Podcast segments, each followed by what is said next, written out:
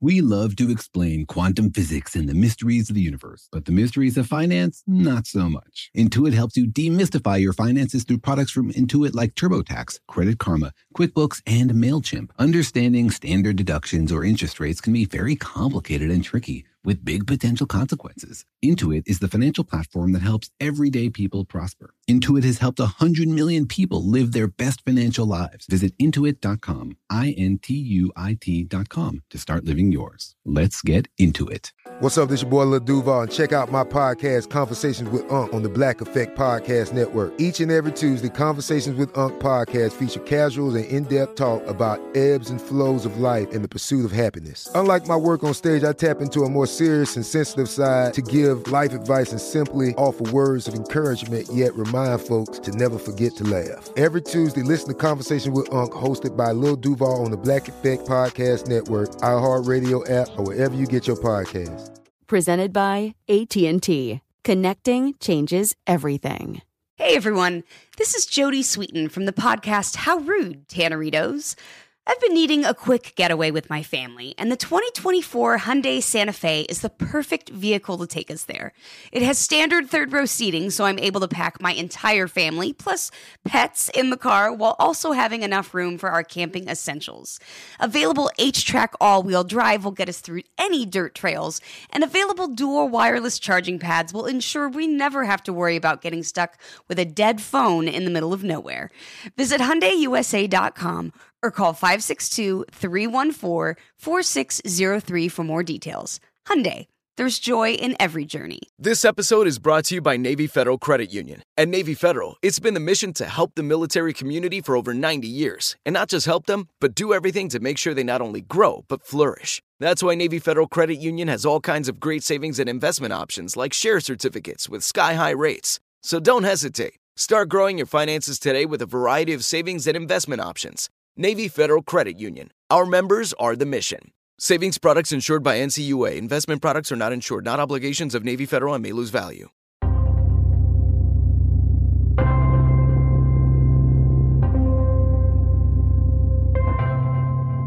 Hey, Daniel, you're kind of a neat freak, aren't you? I do like to keep my laptop nicely well dusted. Mm, wait, dusted like you put dust in it, or you take out dust, or you wipe dust out of it? Hmm, good question. I mean, I like my cookies well dusted with sugar, but my laptop keyboard well dusted with zero dust. Mm, yeah, household dust is less delicious than powdered sugar. Isn't regular dust like 50% skin cells? That sounds like a pretty gross thing to put on your cookies. On the other hand, it would be pretty weird if powdered sugar just like accumulated in your house. It'd be pretty sweet.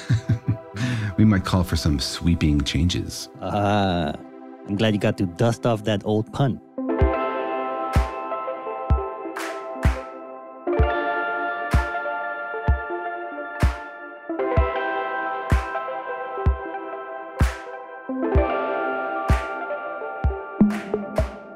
Hi, I'm Jorge M. Cartunes and the author of Oliver's Great Big Universe. Hi, I'm Daniel. I'm a particle physicist and a professor at UC Irvine, and I don't like dust as much as astronomers do. But you still like it a little bit? I like dust the way I like the sun. It's fascinating, it's interesting, it's useful, it tells us about the cosmos, but I don't really want it on my laptop or on my table. but everywhere else, it's okay? yeah.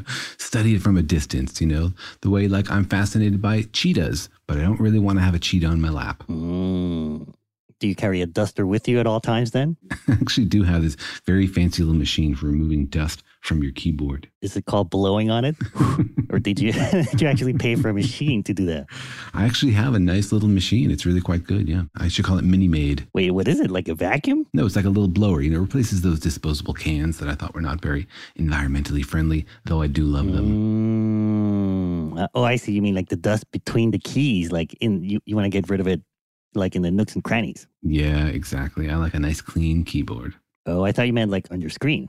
Because I think you can just wipe that off. I think you can. Though probably that dust contains all sorts of fascinating stories where each of those bits has been. Mm, but you know, if you just blow the dust, it's just getting in the air and then it's going to come back down on your keyboard. I know it's a cycle. Unless I'm willing to live in a clean room, I can never escape it. So you, you don't like living in clean rooms? I don't want to have to wear a hairnet and booties all the time, no. just some of the time. But, anyways, welcome to our podcast, Daniel and Jorge Explain the Universe, a production of iHeartRadio in which we dive deep into the cycles of the universe, the ones that produce massive stars and tiny grains of dust. Everything out there in the universe has a history and tells a story. And if we can unpack it, unravel it, and study it, we can reveal those stories and the history of our own cosmos to learn about the formation of planets and stars and the universe itself, from the biggest clues to the tiniest speck of dust. That's right. We blow the dust off of the universe, trying to uncover what's underneath, what shiny surface or interesting facts are there for us to understand and to learn about. I love in archaeology how every time they're going to discover something amazing, they always have to blow dust off of it, pull cobwebs off of it. That's like your visual cue that you're about to learn something ancient. Wait, wait, wait. What do you mean? I mean, I just watched the new Indiana Jones, I guess. So, you know, anytime they unearth something from the olden days, it's always covered in dust, of course. Mm, so see, they carry a duster with them at all times. Maybe you can buy one of those devices and you wouldn't have to uh, waste electricity. I'd be that neat freak archaeologist. I don't think I'd get very far in the field. But yeah, it is a dusty universe full of amazing things where even the dust is interesting in the universe. Down here on Earth, we see dust as sort of a nuisance, something to brush out of our way. But out in space, dust plays a very important role in the formation of stars and planets, and it can reveal that history. Dust is not just a nuisance, it's a fascinating pile of tiny clues. So today on the podcast, we'll be asking the question How important is cosmic dust? Now, hopefully, this episode won't be a bust. Should we just be sweeping cosmic dust under the cosmic rug, or should we take it seriously and study it in detail? Mm, that's a bit of a dusty pun there. You used it already. but yeah, it's an interesting question here. Cosmic dust, I guess it's different than regular dust. Well, I think there's fewer dead skin cells and leftover bits of insects out there floating between the stars than there is here on Earth, but cosmic dust also falls to Earth. You mean it gets sprinkled from space like powdered sugar? Well, you know that space isn't empty and there's dust out there between the stars, but also between the planets. And as the Earth moves through these cosmic dust clouds, it accumulates some of them. Some tons of dust fall to Earth every year from interplanetary space out there in the solar system. Whoa, is it like dandruff? Space dandruff? Or is that too embarrassing? we had a whole fun episode about where this stuff comes from. It's a bit of a mystery. There's a recent experiment, though, that tries to pin the blame on Mars. It might be that dust storms on Mars are blowing that stuff out into space and the Earth is flying through Mars' dust cloud. So, yeah, I guess it's all Martian dandruff. yeah. Mars needs some head and shoulders. well, first they need heads and shoulders. That would be pretty awesome discovery. Yeah, or maybe just a hat. That might help. But it is an interesting question. How important is cosmic dust? Which I guess means, Daniel, that cosmic dust is important. Cosmic dust is more important than you might think. I mean, the word dust makes you think it's insignificant. It's just something to be blown off of something else, something that gets in your way, something that messes things up, something to be gotten rid of. But dust has clues in it. Just like the dust here on Earth tells you who's been living there and the insects that have been around. Dust out in space tells you what's been happening in the universe because there's dust makers and dust consumers, and dust also plays a big role in making stars and planets. Whoa, you, you said dust consumers out in space, like aliens who buy dust? That's what it sounds like. Not dust customers, you know, ways in which dust is created and then dust is destroyed. I should say dust destroyers. Oh, there you go. See, that's a device I would buy a dust destroyer. Wait till you learn how dust is destroyed. You don't want one of these things. Maybe I do. Let's find out. Well, as usual, we were wondering how many people had thought about the importance of cosmic dust and what role it has in our search for the uh, meaning of the universe and how it all works. Thanks to everybody who pitches in for this segment of the podcast. I hear from listeners that they really enjoy hearing your voices and your thoughts on the episode topic. If you would like to share your voice and thoughts, please don't be shy. Write to me to questions at danielandjorge.com. So think about it for a second. How important do you think cosmic dust is? Here's what people had to say. Extrapolating from the universe, I would say that 20% is planets, stars, black holes, 60% gas, and the rest 20% is dust. I think that this is the one of those questions that but you think about some things that you usually take for granted. So I would say that the Milky Way is mostly composed by dust. All right. Interesting answers here. Um, some people seem to interpret the the question is like how significant is cosmic dust? Yeah, like Or like how much of how much of the universe is cosmic dust? hmm And they also seem to be taking it as a leading question.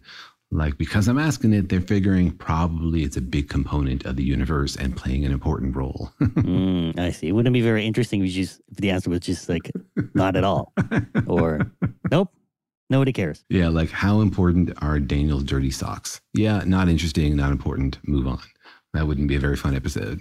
yeah, let's not talk about your socks because uh, I know you don't wear socks. So Well, then it's a philosophy question, right? Can my socks be unimportant if they don't even exist? there you go. The philosophy of footwear.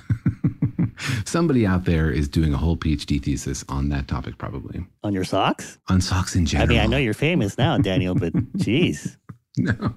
On socks, why they disappear, where they go, why dryers consume them. See, dryers are sock destroyers. Mm, maybe it turns them into dust. Mm, maybe it transports them to the ozone layer of the atmosphere. So let's dig into this uh, topic. Uh, Daniel, uh, what is cosmic dust? Cosmic dust is an important part of the solar system, though it's not a big fraction of the solar system.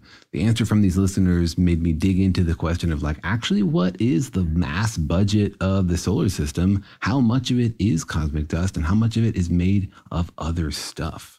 Mm, so what's the breakdown? So the Milky Way weighs about one to one and a half trillion times the mass of the sun.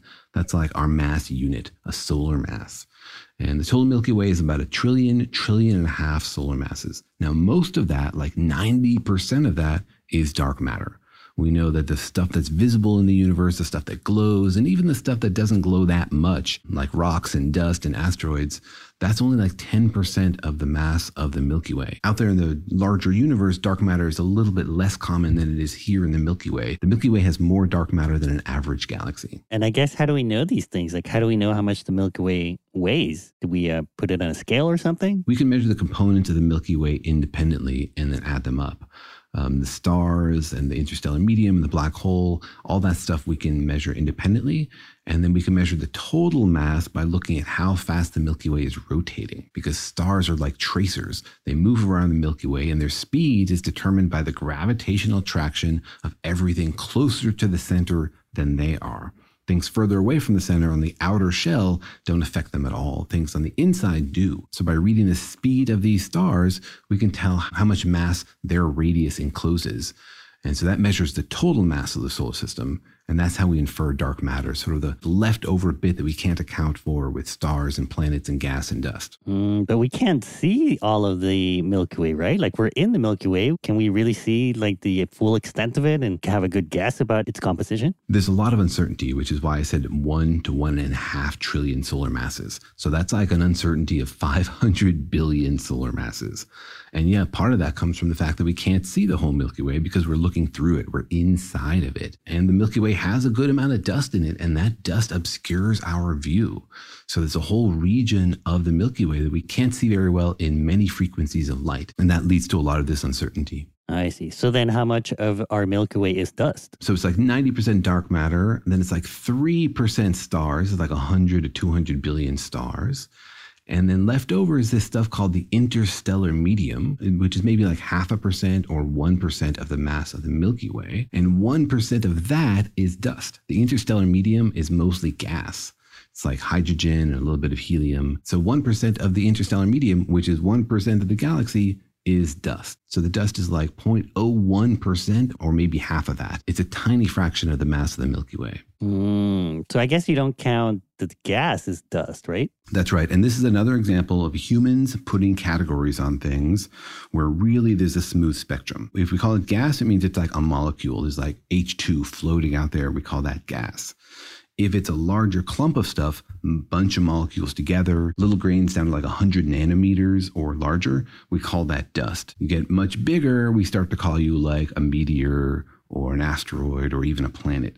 But in the end, there's a whole spectrum, all the way down from individual molecules, which we call gas, to larger clumps of stuff, which we call dust, all the way up to much bigger objects, stars and planets. I guess at some point you get to like pebbles, right?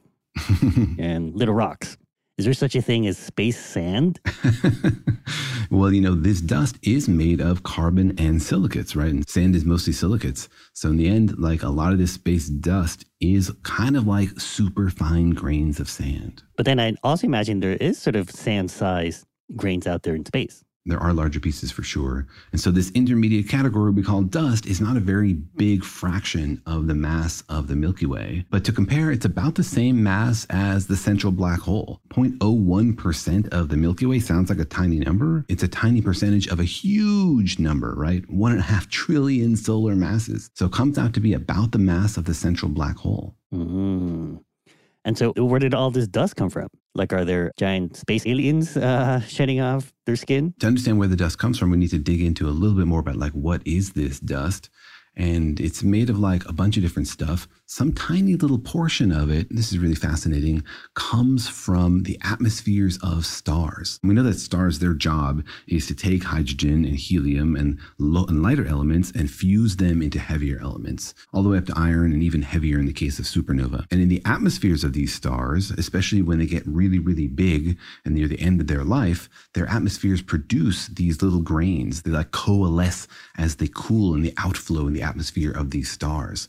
That's sort of like one source of this stuff. But if you look out into the universe and study this stuff, most of it is not these pre solar grains, these like pristine little blobs made in the atmospheres of stars. Most of it's been like reprocessed, like shattered and ground up and reformed into new bits. Interesting. Just from like the churning of space, of stuffs in space just from the churning of space. It turns out that you can't just hang out as a grain in the middle of space. There are processes happening out there. There are processes that destroy dust and processes that reform it. The dust destroyers that are out there, it sounds like, you know, some big alien ship coming along to clean up the universe, but actually it's shock waves from supernova. When supernova collapse and then explode, they produce these huge shock waves, massive amounts of energy gamma rays, neutrinos, all sorts of stuff. And that comes along and it shatters these grains, destroying the dust and breaking it like back down into gas. Mm, well, you know, they say space is just a big vacuum. So doesn't it just suck up all the dust? Anyways, uh, so you were saying that dust is important in the universe? Is it important to the universe or just to our understanding or to our search for answers about the universe? Well, both. Like the history of dust tells us what's happened out there in the universe. You can take each individual solar grain, if it survived this like interstellar shattering process, and some of them have, and you can trace it back to an individual star. Like every star has a different mixture of elements and a different mixture of isotopes. So they leave special fingerprints in their solar grains. And so like solar grain can tell you like what that star was. It's like a little sample from that star. And some of them are made during supernova and capture elements and isotopes that only exist, we think, in the atmospheres of supernova during those brief moments that are super energetic and can tell us about the formation of heavy elements and what's going on in supernova.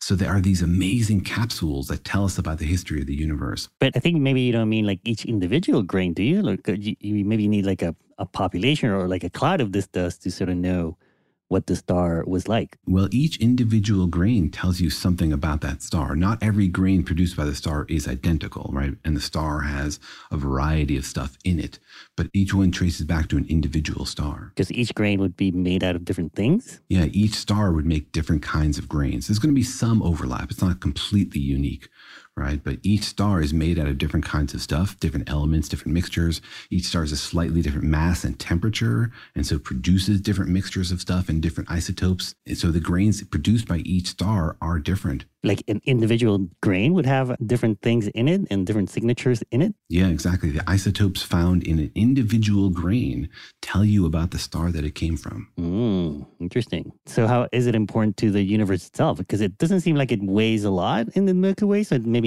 I wonder if it has a, big role in, you know, the dynamics of space. It does play a big role in the dynamics of space, sort of for two reasons. One is that stuff heavier than gas is the reason that we have like planets and stars and stuff like that. Like the Earth is mostly made out of stuff that's not just hydrogen and helium, right? And that's cosmic dust gathered together to form planets. So most of the rocky stuff of the solar system came originally from what we would call cosmic dust, right? Those heavier elements that were created by stars and spewed out into space. And also we think that this cosmic dust plays a role in the formation of solar systems. You have a huge gas cloud that eventually collapses into a bunch of stars. Why does it collapse? It collapses because there's a little spot here that's denser, that's heavier. That's cosmic dust, man. Those are like the iron grains and the little bits of heavy elements floating around that seed that gravitational collapse. Wait, are you saying the Bible was right? We all come from dust? From dust to dust? And even ashes, right? Star ashes. cool. And so then, um, how does it help us study the universe? Or how does it not help us study the universe? Yeah, it both hurts our ability to study the universe and helps us. Like it prevents us from seeing things in the universe because it absorbs light and it blocks our view. The center of the Milky Way, which is choked with dust, is famously called by astronomers the zone of avoidance because they have to look away from that region. You can't see through the center of the Milky Way in optical light, so you can't see what's on the other side of the galaxy very easily. So it's sort of a pain for astronomers, but it also captures this history, right? And in order to understand the cycles of star formation in the universe, we do have to understand the cosmic dust because the cosmic dust plays a role in the formation of those stars and is also then destroyed by the supernovas and then reforms. It's all part of the cycle of the Milky Way. You might imagine the Milky Way is just like a bunch of stars floating in space, basically doing nothing, but it's churning and burning, this stuff going on, just sort of a much longer time scales than we're used to thinking about. Mm, interesting. All right, well, let's get into how we know where the dust in the universe is and the very important question where does it all come from? Who's making this mess in the universe? So let's dig into that. But first, let's take a quick break. eBay Motors is here for the ride. Remember when you first saw the potential? And then, through some elbow grease, fresh installs, and a whole lot of love, you transformed a 100,000 miles and a body full of rust into a drive that's all your own. Look to your left, look to your right. It's official. No one's got a ride like this. There's nothing else that sounds like, feels like, or looks like the set of wheels in your garage. With over 122 million parts, you can make sure your number one ride or die stays running smoothly, so there's no limit to how far you can take it. Brake kits, turbochargers, engines, exhaust kits, roof racks, LED headlights, bumpers, whatever your baby needs, eBay Motors has it. And with eBay Guaranteed Fit, it's guaranteed to fit your ride the first time, every time, or your money back. Plus, at these prices, well, you're burning rubber, not cash. Keep your ride or die alive at ebaymotors.com. Eligible items only, exclusions apply. This is Amy Brown from Four Things with Amy Brown. Today, healthier is happening at CVS Health in more ways than you've ever seen. It's wellness destinations for seniors, including select locations with Oak Street Health and CVS Pharmacy. It's doctors, nurses, pharmacists, and everyone in between offering quality care and support virtually in person and on the phone. It's in home evaluations through Signify Health and meeting mental health needs through Aetna. And those are just a few of the ways that healthier is happening. To see more, visit cvshealth.com slash healthier happens together. CVS Pharmacy, Oak Street Health, CVS Specialty, Signify Health, and Aetna are part of CVS Health. Eligibility and services vary by location and individual. Spectrum One is a big deal. You get Spectrum Internet with the most reliable internet speeds, free advanced Wi Fi for enhanced security and privacy, and a free Spectrum Mobile Unlimited line with nationwide 5G included, all while saving big. For the big speed, big reliability, and big savings you want, get Spectrum One. Just $49.99 a month for 12 months. Visit spectrum.com slash big deal for full details. Offer subject to change, valid for qualified residential customers only, service not available in all areas. Restrictions apply. The financial universe out there can seem like a vast place full of scary mysteries and exciting possibilities, but it can also be overwhelming to navigate, especially when you're first starting out in life. It feels sometimes like just one wrong turn could send you hurtling endlessly towards a financial black hole. But don't worry, you don't have to navigate the financial universe on your own. With the right tools, you can master the financial universe and chart your course with confidence. Intuit helps you navigate the financial universe through products from Intuit like TurboTax, Credit Karma, QuickBooks, and MailChimp Intuit is the financial platform that helps everyday people prosper. Whether you're trying to manage your money or trying to run a business, Intuit gives you the confidence to take control of your finances so you can live your best life. Intuit has helped a hundred million people live their best financial lives. Visit intuit.com, I N T U I T.com to start living yours. Let's get into it.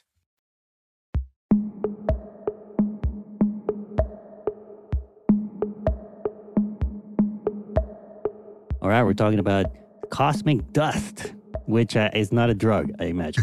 so it sounds like it might be something you'd sell on the streets. I don't know. If you walk down the street in Berkeley and you ask people for cosmic dust, I'm pretty sure they'll sell you something. Yeah, they'll sell you something, yeah.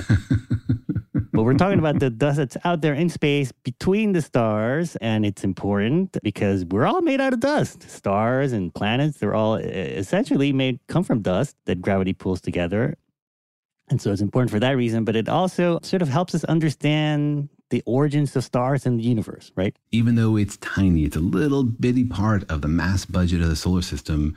It tells us about how things work and it plays a role in getting those things started. But I imagine maybe at some point in the universe's history, dust um, it was it was all dust basically, right? That's where all those stars came from.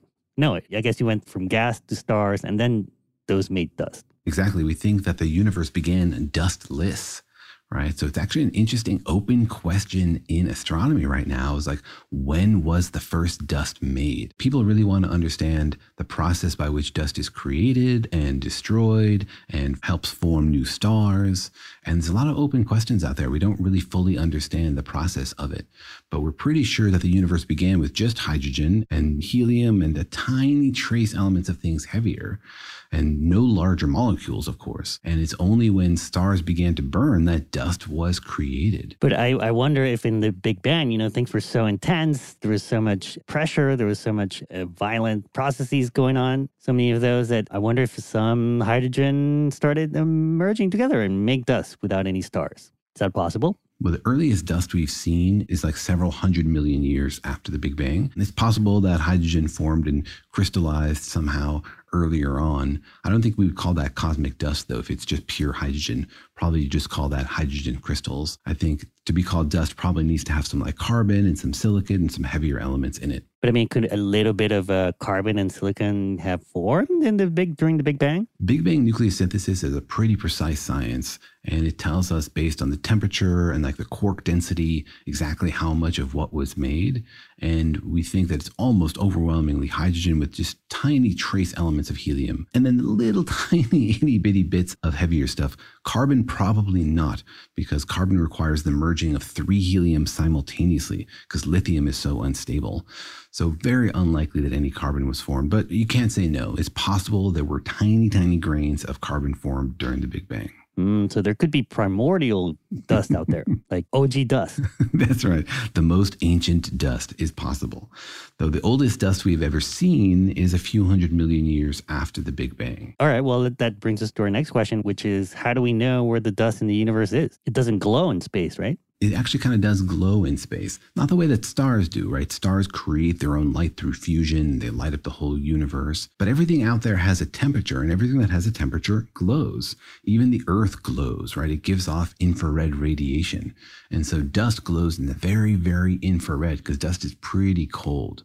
So you can see the dust if you use telescopes that can see infrared light. And so, like the Spitzer Space Telescope and the James Webb Space Telescope, these things out there can see dust in our galaxy and in other galaxies by its thermal emissions. Mm, like, I guess you could tell where there was a lot of dust and where there isn't a lot of dust. Yeah, exactly. You can't see an individual grain, but you can see like huge clouds of dust here and there. Uh, you can see it glowing in the very far infrared. You can also see dust by how it blocks light. Like, we think we understand how stars glow and the light that they give off, and dust blocks that light. You know, it absorbs some frequencies of it, it reflects other frequencies of it. And so, by looking at what astronomers call the extinction curve, like where's light being blocked, they can measure how much dust there is between us and something. Mm, so, we measure it by how it, much it blocks light, not how much it reflects light? We measure it by how much it blocks light and also it emits a little bit of light in the infrared. So it depends a lot on the frequency. It will reflect blue light mostly. Infrared light can mostly pass through dust. Shorter frequencies where the light has like roughly the wavelength of the dust, that will get reflected or absorbed. So when light passes through a dust cloud, it basically gets reddened because the blue light gets reflected and the red light makes it through. Mm, it's a little bit of the opposite of what happens here during a sunset. No, it's the same. It's the same. The light gets reddened, right? The atmosphere tends to reflect blue light. So the sky looks blue because indirect sunlight gets scattered down to your eye. Then at sunset, the light is coming straight at you and the blue light is being reflected away and you're seeing the red light. Mm, it filters, like it filters out blue light. Mm-hmm, exactly. It filters out blue light. And so when astronomers look out into the sky, they can see that some stars appear to be dimmed and they appear to be dimmed differently across the spectrum, right? It's not just like the whole star is dimmer, which might mean it's just further away, but it's dimmed more in the red than in the blue. So these extinction curves are really important for astronomers to study because every time they're looking at something in the universe, they want to know like how much dust are we looking through? How much is dust distorting what we're seeing? Mm, so technically, uh, does that mean that dust is space dust is blue? Like if you were when you said to look at it, it's bluish. I guess it reflects blue light. It glows in the far infrared, but it reflects blue light. So I guess that would make it kind of blue, yeah. And have we ever like gotten a sample of dust? Like have we ever gone out there and grabbed a you know vacuumed up some dust? To study it? We do actually have samples of space dust. It's super fascinating. All the dust that we have sampled is only stuff in our solar system. So we've never sampled stuff outside of our solar system. The furthest probes we've ever sent have like just barely left the solar system. But there's plenty of space dust here in our solar system, and many, many satellites that we send have little dust collectors it's kind of a challenge because these satellites are moving at very high speeds relative to the dust. So it can be tricky to like catch the dust. But there are some missions like the Stardust mission specifically to capture dust and bring it back. But then lots of other satellites have like a little space dust collector on it. We talked once about the Juno mission that went to Jupiter in 2011, had sort of an accidental stardust collector on it. The dust was slamming into the back of the solar panels on the satellite and then spallating off little bits, which got picked up by a camera.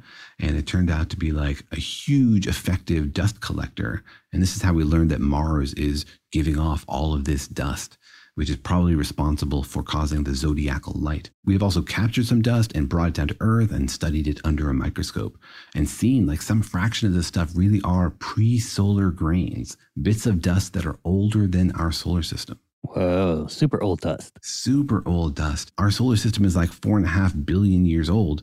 But of course, stars have been around for much longer than that. And some of them died and created these grains, which amazingly survived out there in space and then formed into asteroids or formed as part of the Earth or still just floating out there. It's incredible that some of these little grains have lasted so long. And we also know how much dust is out there because it's polarized, right? It's got some sort of electrical chargedness to it. Yeah, the dust grains are not spherical, right? They have little shapes, they're irregular, which means that they tend to be longer in one direction than another. And because they're made of electromagnetic stuff, sometimes they have an overall charge. You know, the dust like bumps against itself. It gets like static electricity, essentially. And then interstellar space, it will align with magnetic fields. You know, the Earth has a magnetic field, the sun has a magnetic field, the whole galaxy has magnetic fields. We think there might even be magnetic fields out there in between superclusters. We talked once about primordial magnetic fields. Anyway, the dust grains are a great way to measure those magnetic fields because they align with the magnetic fields. And then when light passes through them, it tends to polarize the light because the dust itself is pointing in a specific direction. So light passing through this region can tell you about the dust and about the magnetic fields in that region. It's sort of an amazing way to like learn about these huge regions of space which otherwise look empty. Whoa, it's like having special glasses to see the universe. Yeah, exactly. So we have lots of ways to study cosmic dust and to look at the spectrum. And you know, looking at the spectrum also tells you what's in there because if it has like a certain crystal, then that crystal has rotational and vibrational frequencies and they will absorb those frequencies or emit at those frequencies. And so they can tell what's in cosmic dust dust, even if we can't sample it, like cosmic dust that's far, far away in the Milky Way, they can tell what it's made out of based on how it glows and how it absorbs light. Because mm, that can change, I guess, right? Depending on what was happening there that made the dust? Exactly, because cosmic dust is not static, right? One of the big mysteries is like, where does all this cosmic dust come from?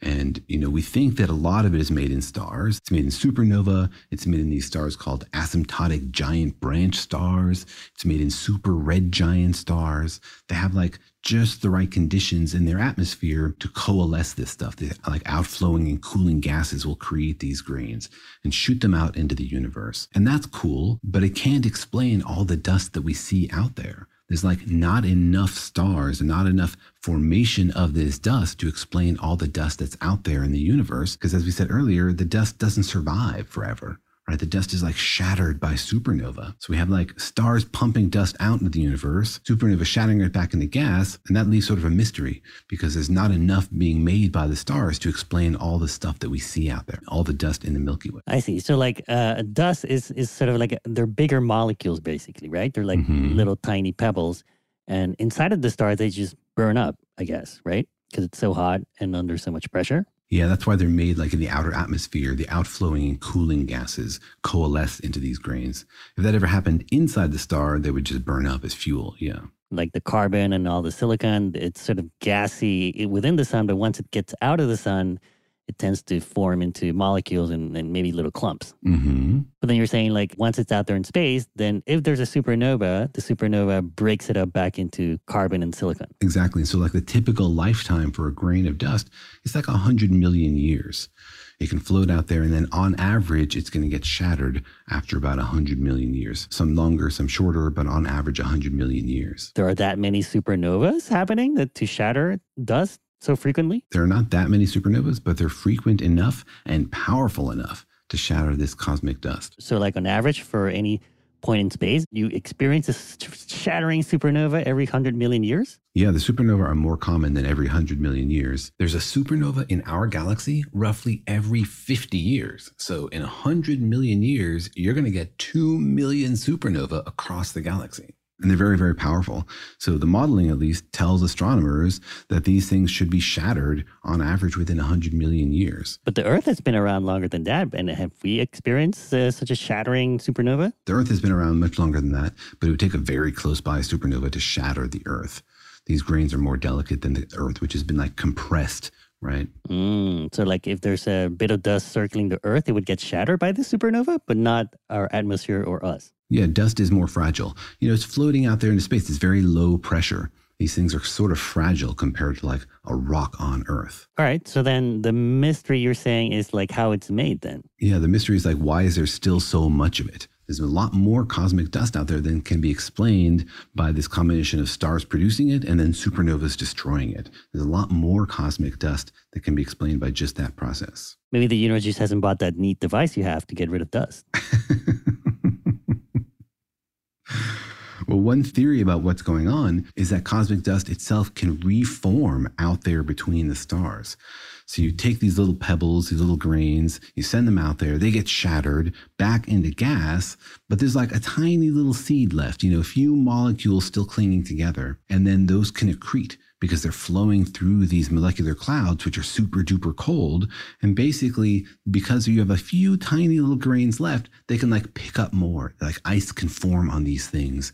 And you get these layers that surround the original tiny core uh, that rebuilds this thing back up into what you would call dust. I see. Yeah. It just reforms because, and also because of gravity, I imagine, right? Like even if you split a little grain of dust out there, um, eventually gravity is going to put it back together, isn't it? Yeah, exactly. And, you know, that's the process that eventually forms stars and planets, right? These little gravitational seeds gather together over very long periods. But it begins with gathering little bits of ice here and there and reforming.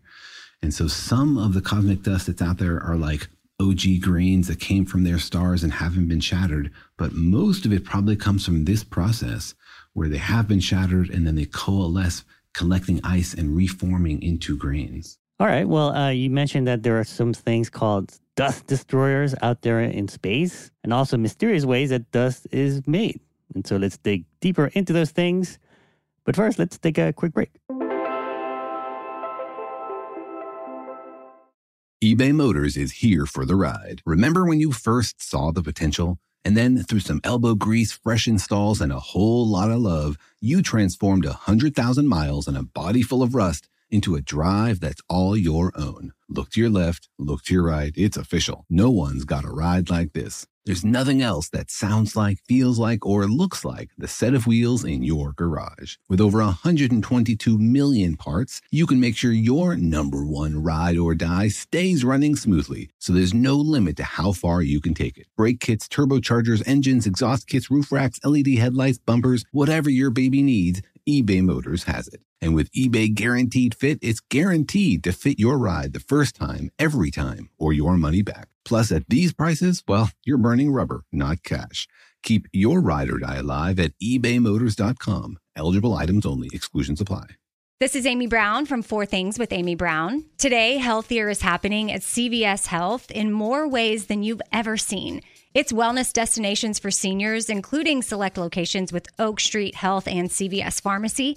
It's doctors, nurses, pharmacists, and everyone in between offering quality care and support virtually in person and on the phone. It's in home evaluations through Signify Health and meeting mental health needs through Aetna. And those are just a few of the ways that healthier is happening. To see more, visit cvshealth.com slash healthier happens together. CVS Pharmacy, Oak Street Health, CVS Specialty, Signify Health, and Aetna are part of CVS Health. Eligibility and services vary by location and individual. Spectrum One is a big deal. You get Spectrum Internet with the most reliable internet speeds, free advanced Wi Fi for enhanced security and privacy, and a free Spectrum Mobile Unlimited line with nationwide 5G included, all while saving big. For the big speed, big reliability, and big savings you want, get Spectrum One. Just $49.99 a month for 12 months. Visit spectrum.com slash big deal for full details. Offer subject to change, valid for qualified residential customers only, service not available in all areas. Restrictions apply. The financial universe out there can seem like a vast place full of scary mysteries and exciting possibilities, but it can also be overwhelming to navigate, especially when you're first starting out in life. It feels sometimes like just one wrong turn could send you hurtling endlessly towards a financial black hole. But don't worry, you don't have to navigate the financial universe on your own. With the right tools, you can master the financial universe and chart your course with confidence. Intuit helps you navigate the financial universe through products from Intuit like TurboTax, Credit Karma, QuickBooks, and MailChimp. Intuit is the financial platform that helps everyday people prosper. Whether you're trying to manage your money or trying to run a business, Intuit gives you the confidence to take control of your finances so you can live your best life. Intuit has helped a hundred million people live their best financial lives. Visit intuit.com, I N T U I T.com to start living yours. Let's get into it.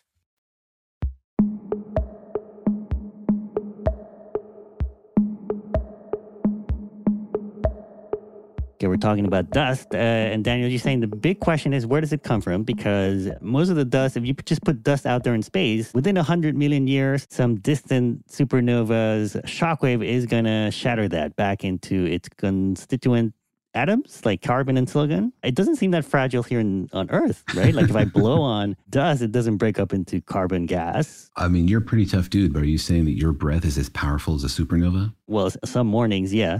but um, I guess I mean, like, it's weird to think that it's so powerful because here on Earth, we don't feel these supernovas. But you're saying it's strong enough to like split apart molecules in space. The dust is more fragile than the Earth is. Yeah.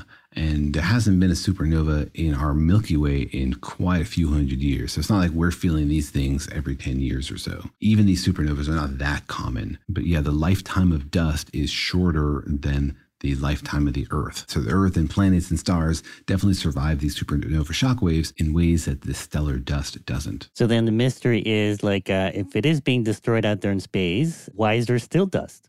Why isn't it all just gas and individual atoms. Exactly. And it's important that the dust is there because the dust seeds planetary formation and star formation, you know, in ways that we didn't always understand. Like back in the 70s, before we really understood cosmic dust at all, people thought that our solar system started just from gas, that you could start from just like a blob of hydrogen and helium and form all of this stuff. Uh, which doesn't really make sense to me because then, like, where are you getting all the iron and all the stuff to make planets? But now it's very well understood that most of the iron and most of the heavy metals are bound up in these cosmic dust grains, and you need them to form solar systems uh, with interesting bits on them, like rocks and people. Mm. So then, are you saying that like just gravity? you know, pulling all of this stuff out there floating in space into dust is not enough to account for the dust we're seeing? Why not? So, just stellar production of dust isn't enough to account for the dust that we're seeing. You need some way to reform dust in the interstellar medium. Otherwise, as you say, it would be just gas. But we think that these little grains probably do gather back together from gravity and from just accretion of ice crystals as you pass through a molecular cloud. There's going to be chemical bonds that form because these things are a little sticky, right? And so that is a process that they think might explain where the gas comes from. I talked to one scientist at the University of Waseda in Japan who's super interested in cosmic dust.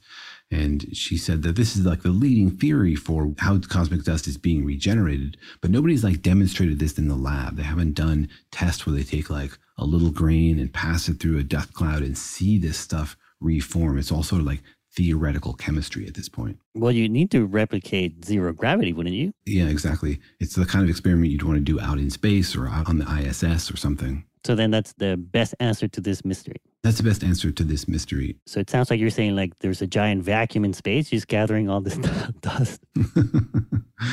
well, you know, again, it's the supernova, right? Those are the dust destroyers shattering it back into gas and then they think that it's probably reforming. But another really fascinating way that they're trying to understand this process is by trying to answer a related question, which is like, how early did dust form in the universe? So now that we have like a super powerful infrared telescope, we can look deeper into the history of the universe and look for evidence of dust very, very early on. Like, what is the oldest dust that we can see in the universe? And that'll give us a sense for these processes. Because remember, like stars didn't turn on for a few hundred million years. So the origin of the dust can really tell us about like who is making this dust. Right. I think you mean like if you look out into deep space with your telescopes, you're looking back in time. So like the light you're getting from those deep places in the universe is really old light, which might be old dust. Exactly. And we think that most of the dust out there in the universe right now is probably produced by these super red giant stars and this asymptotic giant branch stars. These special stars are super big and have just the right conditions for this like outflowing gas to cool and form these little blobs, which then flow down into space. But the James Webb Space Telescope recently saw direct evidence for really, really old grains of stars, like several hundred million years years or up to a billion years after the Big Bang, too long ago for these stars. Like, we don't think that there were these super red giant stars early on in the universe. So, probably the first dust made in the universe were made by supernova from the first generation of stars. Whoa. Wait, so how, how do we know we're looking at dust that old? Because we're looking at images of galaxies that are super duper far away. And so you can look at a galaxy, you can understand from its redshift how fast it's moving away from us, and therefore how far away it is, and therefore the age of the thing we're looking at. Isn't most of that light coming from the stars in the galaxy? Yeah, most of that light does come from the stars, but we're looking at an infrared telescope, and stars are much quieter in the infrared. So we're seeing information from the dust also. Oh, I see. Like we see the galaxy with uh, regular light, and then we switch the filter over to infrared, and then you, you're basically getting the light from the dust. Exactly. And specifically, what they're seeing here is extinction, right? They're seeing an absorption feature at a very specific wavelength, 2175 angstroms, that they think is like a dust wavelength, that that's what dust absorbs. So they see like a dip in the light in this galaxy at just the right wavelength that tells them that there's dust in this very, very old galaxy. Oh, because I guess the size of your thing affects what kind of light you're absorbing, right? Because you kind of have to be at about the same size as the wavelength to absorb it. Exactly. Earlier, we were talking about how dust absorbs at various frequencies. In general, the picture is that it interacts more with blue light, it reflects that blue light, and it doesn't interact as much with redder light because, as you say, it's too small. Like the wavelength of light is bigger than these dust grains, so it doesn't interact with them.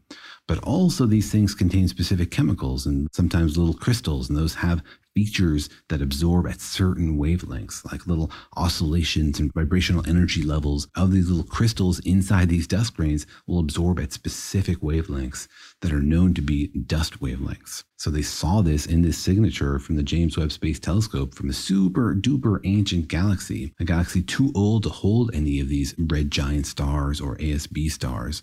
So they think probably this is ancient dust, maybe from the first round of generation of dust in the universe, probably from supernova like the first supernovas, right? Because that's that's when the heavier elements are made. And it's fascinating because supernova make this stuff and then also destroy it. So they kind of like clean up after themselves, right? Wait, how can it make them and destroy them at the same time? These dust grains are made by supernovas, but sort of in the last dying minutes of a star's life, where you know these shock waves create really intense environments and specific isotopes, and then the outflow and the cooling makes these grains. But then the shock waves from supernovas also destroy dust, right? Supernova are the dust destroyers of the universe. So they both create it and they also are responsible for destroying it. Which do they do first? Do they first clean up and then put a bunch of dust there? Or do they put a bunch of dust and then immediately destroy it? Can't be the latter, can it? Because then we wouldn't have any dust. It must be that the shock wave from the supernova travels out faster than dust grains, which means that first they're cleaning up and then they're making a mess. So I guess you're right. Actually, it's in the wrong order, or they're destroying the dust grains from other supernovas and to make space for their own. Mm, so they're not cleaning up after themselves. They're just uh, cleaning it just so that they can make a mess. Yeah, they're sort of like scrubbing the graffiti off the wall and then writing their own name on it. Yeah, that's right. I take it back. I take back everything positive I said about supernovas. Well, they're the reason we're here. So um, I'm glad they haven't wiped us off, I guess. And we're glad that they made us. All right, well, what does it all mean about our understanding of the history of the universe? It means that all these processes, the ones that form stars, that lead to supernovas, that lead to dust creation and dust destruction, it's all part of this huge cosmic dance. You know, we, we tend to think of the Milky Way as like done. We've made all these stars. They're just sort of like hanging out and burning now. But it's a process, you know, and everything is connected. There's like dust flowing and swirling. These things are being created, they're being destroyed, they're being reformed. The whole thing is a big frothing, active, lively mess of processes, all of which are important to creating the universe as we know it. Yeah, and it sounds kind of precarious, right? Like basically, we need a supernova to make all this dust and we need the dust to basically clump together into planets and stars quickly before the next supernova w- w- tries to wipe the, the board clean. right? Like if another supernova had gone off near us, or not even near us, but around us before the sun, you know, got put together and the earth got put together, we might not be here. Is that true? It definitely would have affected things, but it's not something we understand very well. And supernovas contribute in lots of different ways. Like, first of all, they destroy these grains, but then later on, a supernova shockwave can actually precipitate the gravitational collapse of surviving grains into a new star.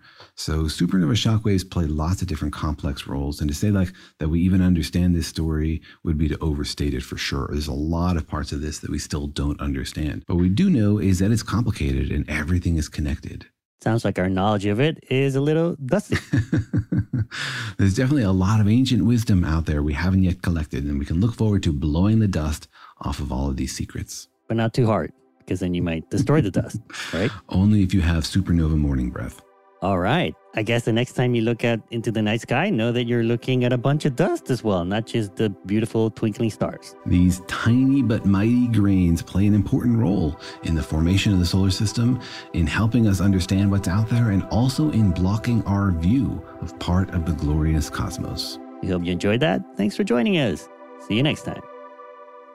Hey, it's Jorge from the podcast, and I'm super excited to announce that my new book, Oliver's Great Big Universe, is available to order now.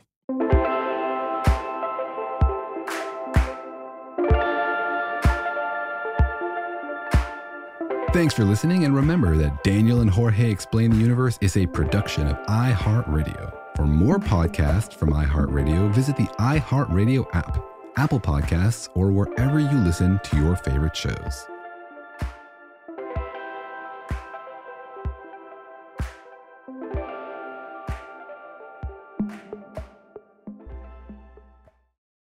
Managing your diabetes just got easier. The powerful new Dexcom G7 lets you see your glucose numbers on your compatible watch and phone without finger sticks. And because Dexcom G7 is the most accurate CGM system, you can be confident in your food, exercise, and medication decisions. And all those decisions can lead to big results, like more time in range and lower A1C. Get started at Dexcom.com. Dexcom data on file 2023. If your glucose alerts and readings from the G7 do not match symptoms or expectations, use a blood glucose meter to make diabetes treatment decisions. For a list of compatible devices, visit Dexcom.com slash compatibility. This is Malcolm Gladwell from Revisionist History. eBay Motors is here for the ride. With some elbow grease, fresh installs, and a whole lot of love, you transformed 100,000 miles and a body full of rust into a drive that's all your own. Brake kits, LED headlights, whatever you need, eBay Motors has it.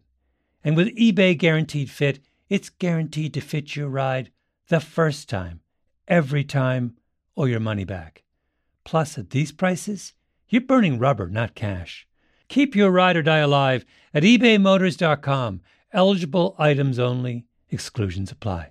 What's up, y'all? Janice Torres here. And I'm Austin Hankwitz. We're the hosts of Mind the Business Small Business Success Stories, a podcast presented by iHeartRadio's Ruby Studios and Intuit QuickBooks. Join us as we speak with small business owners about the tools they use to turn their ideas into success. From finding that initial spark of entrepreneurship to organizing payments and invoices, we've got you covered. So follow and listen to Mind the Business Small Business Success Stories on the iHeartRadio app or wherever you get your podcasts.